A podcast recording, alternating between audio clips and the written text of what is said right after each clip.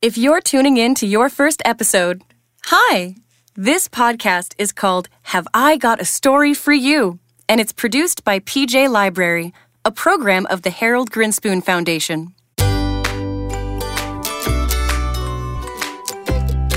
PJ Library sends great, expertly curated books to families raising Jewish children every month for free. And it's not one of those for free but you pay for shipping things. It's just completely free. Sign up at pjlibrary.org. Anyway, we just wrapped our first season of stories. You can find all of the previous episodes at gotastorypodcast.com or wherever you listen to podcasts. Gesundheit. Thanks, Rita. Sorry to interrupt you. Oh, that's okay. I was just about done. Let's see. I, I said, um, just need to find my place. Season one just wrapped. We're so excited. PJ Library sends free books. So that brings us to, aha, right now. Our season ended with a story about a man named Isaac Hello. and a very important lesson he learned with the help of his friend Ruthie, his chef, chef, and an important missing ingredient. Spoiler alert the missing ingredient is friendship and community and being good to other people. And a little bit of fresh parsley doesn't hurt either. If you haven't heard it yet, you should go back and give it a listen. Go ahead, pause this, go listen, and then come back and hit play. Oh, and listen with friends. Much like enjoying a Shabbat dinner, podcast episodes are also better when enjoyed with friends. So, as you can hear, we have Chef and Isaac in the studio with us today. Since we recorded their story so long ago, Almost 52 weeks ago. we wanted to check in and see how everything is going. Most importantly, we wanted to see if Isaac was still hosting Shabbat dinners or if he'd gone back to his old ways. Chef, do you want to answer that? He's unbearable. Sorry, I'm just messing with you. Oh, Rita, you should have seen the look on your face. Sorry, I couldn't resist. I love this guy. Such a joker. We laugh every day. And we still cook together all the time. Things have been going really well. Ruthie really made an impact. Speaking of, where is Ruthie today? Oh, she's on a snowboarding safari adventure. I have no idea what that is, but she said she'd always wanted to try it, so it was our combined holiday gift for Ruthie. The whole neighborhood chipped in. We FaceTimed last night. She's having the time of her life. And of course, making new friends along the way. You know, Ruthie. That's amazing. Well, we'll probably have to schedule a follow up with Ruthie sometime soon to find out all about this snowboard safari. Oh, we're going to have a surprise welcome back party for her on New Year's Eve. You should come. Chef and I will be making Ruthie's favorite, lentil soup. And we'll have an ice cream sundae bar, too. Ooh, that sounds great. I am so in. Isaac, you know, a year ago, I would not have guessed you would be the type to host surprise parties, or, I mean, if I'm being really honest, have friends. Well, I, I still like to be alone once in a while, but there's a difference between being alone to recharge or enjoy quiet and a good book and choosing to isolate from people and community. I I mean, at this time last year, Chef lived in my house and I barely spoke to him. You didn't even know my name. True. Uh, to be fair, you also introduce yourself to everyone as Chef Chef.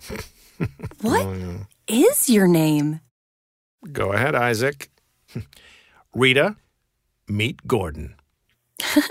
Oh, well, pleasure to make your acquaintance, Gordon. Oh, you can still call me Chef. So, Isaac, it sounds like you're a real mensch now. Gesundheit. No, no, mensch, you know. Mensch like a nice guy, a good person. Isaac totally gets loving his neighbor as himself. Yeah, I mean, to be honest, I, I wish I'd knocked on Ruthie's door sooner. But it has been great to reconnect. And she really did help me understand that the missing ingredient was community. I hope that doesn't sound too cheesy.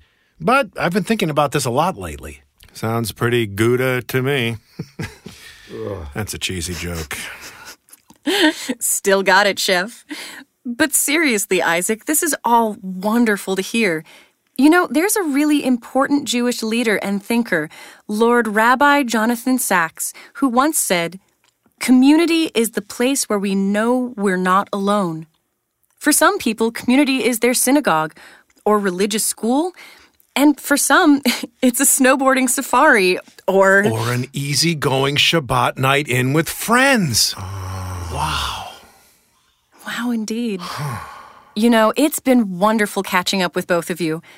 Oh, and before you go, PJ Library sent over a couple of Hanukkah gifts for you. Hey, they're aprons.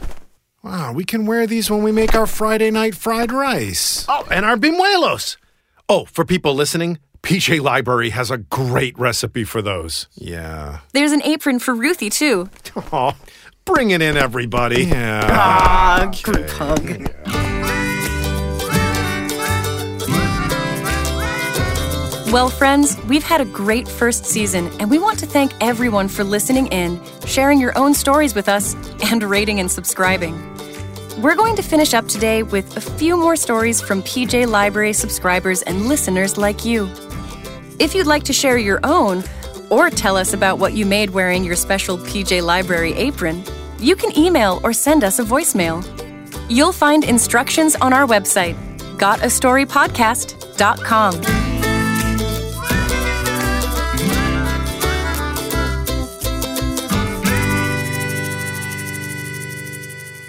One time when my mom took me to an amusement park, I found a $50 bill and we were able to get some other people into the park.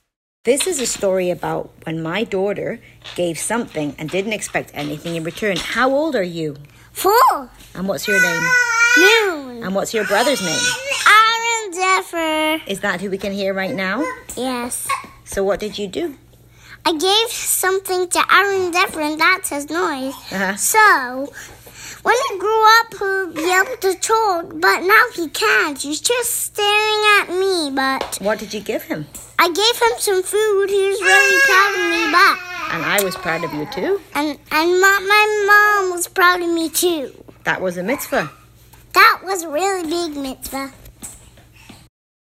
All right, this one time I helped my friend with this fake wrestling event and they were performing this shark mix and I had a huge stuffed shark and I threw it at them and then they fought it.